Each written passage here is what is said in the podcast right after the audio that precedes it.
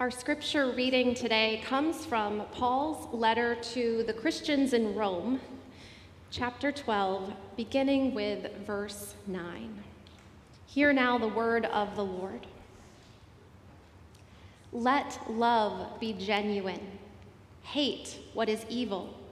Hold fast to what is good. Love one another with mutual affection. Outdo one another in showing honor. Do not lag in zeal. Be ardent in spirit. Serve the Lord. Rejoice in hope. Be patient in suffering. Persevere in prayer. Contribute to the needs of the saints. Extend hospitality to strangers. Bless those who persecute you. Bless and do not curse them. Rejoice with those who rejoice. Weep with those who weep. Live in harmony with one another. Do not be haughty, but associate with the lowly. Do not claim to be wiser than you are. Do not repay anyone evil for evil but take thought for what is noble in the sight of all. If it is possible, so far as it depends on you, live peaceably with all. May God bless our understanding of this sacred text. Pray with me. May the words of my mouth and the meditations of all our hearts be acceptable in your sight, O God, our rock and our Redeemer. Amen. So, I begin with a confession. There are three preachers on the staff of this church and three parts to our holistic stewardship theme. And when I received my assignment, I was sorely tempted to try to swap with Rich so I could preach on grow or trade with Meredith so I could handle share. But no, I got stuck with serve. And I suppose this is the work of the Holy Spirit because it does make a certain sense that I would be charged to contemplate an aspect of the Christian life that did not come naturally to me. Okay, so maybe you just rolled your eyes. I discerned a call to ministry when I was a teenager and have basically dedicated my life to serving God and the church. But the fact of the matter is that I have struggled to cultivate a true commitment to service. I've often found myself avoiding tasks that are boring or arduous, even if they are also necessary and important. I have to remind myself to wash the dishes. And especially in my early years of ministry, I liked the idea of serving more than I actually liked rolling up my sleeves and pitching in. As many of you know, before I became one of your pastors, I served as a solo pastor of a small church in Southern California. One of the reasons I was drawn to South Bay Christian Church was because they were so committed to service in the community. Every single Sunday before worship, they cooked breakfast for the homeless population that gathered in our coastal community. It started out with just pancakes and coffee, but their hearts were too tender to leave it at that. Soon they were serving a full meal complete with sausage and juice and donated pastries. Some of them were probably a little too stale to really be consumed, but it was a feast. In theory, I loved ministry with the least of these. In reality, I was intimidated and set on edge by the crowd. In my defense, I had been given a couple good reasons to feel this way. A few regulars had harassed me, and one briefly stopped me. Police report was recorded. So I took to making an appearance at the breakfast and then slipping away to hide in my office to tinker with my sermon until it was time to robe up for the prelude. Thankfully, my congregation did not share my unease. They embodied Paul's words to the Romans. They outdid one another in showing honor. They did not lack in zeal. Their spirits did not waver as they served God and neighbor, extending hospitality to strangers so earnestly that many of those strangers became their friends. Well, not long into my tenure as pastor, one of those friends became pregnant. Let's call her Tess. The father was often around too, and he was known as one of the few troublemakers among the regular breakfast goers, starting fights and showing up under the influence. The couple drifted between shelters, motels, friends' couches, and often the hard concrete of the church courtyard, even throughout Tessa's pregnancy. One day, I received an early morning call Tess needed a ride from the hospital back to the dilapidated motel where she and her family were staying. I encouraged her to tell me what she needed and that we would figure out how to cover it all. The baby slept in a hospital issue car seat nestled in our shop- shopping cart while we circled the aisles together.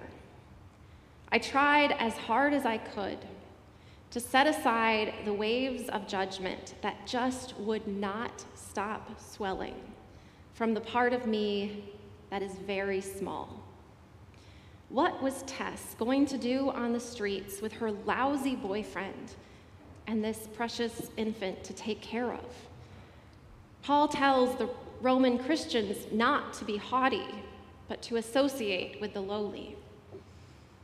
I was plenty haughty and I felt so drained by my long morning with this lowly woman.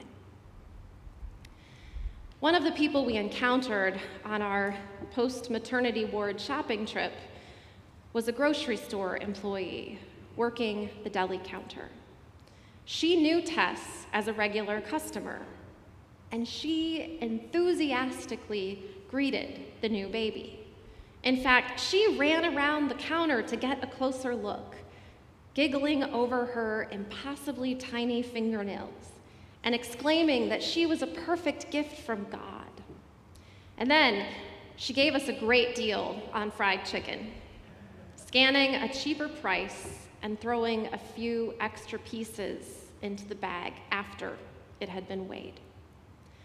There was not a hint of scorn in her tone of voice. She certainly outdid me in showing honor to Tess and her daughter. That woman embodied grow, serve, share. Her celebration of the new baby was like a praise song to God, heartfelt and holy. Her service was not clouded by judgy thoughts. So maybe the chicken she comped was technically not hers to share, but you get the idea. I was humbled. All of that happened more than 15 years ago. And with time, I have come to understand that while I do indeed have many shortcomings, I was also defining servanthood so narrowly. I failed to acknowledge the ways that I was able to serve with ease and skill. I may have been a crummy maternity chauffeur, but I am generally pretty good at rejoicing with those who rejoice and weeping with those who weep. I may have been a failed pancake server, but I enthusiastically encouraged my parishioners to remember that when they served pancakes to the least of these, they were, in fact, serving pancakes to Christ Himself. I'm grateful that we are encouraged to consider not only how we'll share our financial resources in the year ahead, but also how we might grow in our faith and express that faith through acts of service. These three are not separate strands. They are marvelously tangled and completely inseparable, making up a tapestry of stewardship of our time, talent, and treasure. But there are some things we need to be clear about when it comes to service. First, our service is never about earning God's pleasure. We have already been given grace upon grace. Our service is ever and always a response to God's grace. Second, we are not all called to the same work, and thank goodness for that. I know for a fact that there are a lot of you who would rather hand wash a load of LT football uniforms after next week's homecoming game than speak in public. The beautiful thing about being part of a community of faith is that we all pitch in with the gifts and graces we've been given, and we can graciously decline the invitations that make our skin crawl. Which is to say, please say no when you are asked to serve in ways that make you feel distressed. Chances are the next person asked will be grateful for the invitation. Third, and this is perhaps the most important of all, remember that the goal of serving God and neighbor is not to fill your calendar up with good works. Busyness is not a sign of faithfulness. Indeed, sometimes we are least faithful when we are most busy.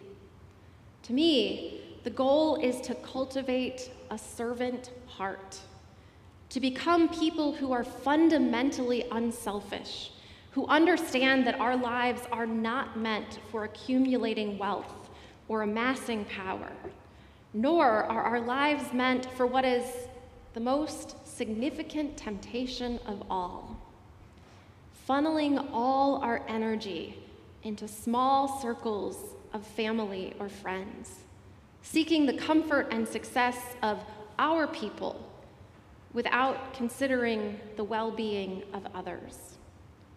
Christ calls us to more than insular and self focused lives. Paul's counsel to the Romans presents a way of life that is anything but insular and self focused. He presents a way of life that is non judgmental and compassionate, generous and welcoming, wise and peaceful. He presents a way of life that embodies the sacrificial love of Christ. This is what we're after when we seek a holistic vision and practice of stewardship. This is what it means to grow, serve, and share. But you know what? Just as it was 15 years ago when I was struggling to get outside of myself, it's the people I've been called to serve alongside who teach me what this looks like. We would be here all day if I started rattling off a list of church members who inspire me with their servant hearts. So I am just going to lift up one. Jane Nepple. Jane Nepple was a longtime member of this congregation who died in 2018. She was one of those folks who never fully rolled off the properties committee, staying on to help with special projects long past her term expired. I think about her all the time because her legacy is so profound. She designed and managed the beautiful renovation of the memorial garden on the east side of our property. Jane transformed it into a beautiful space to mourn, pray, and remember, cloistered by trees and serenaded by a water fountain.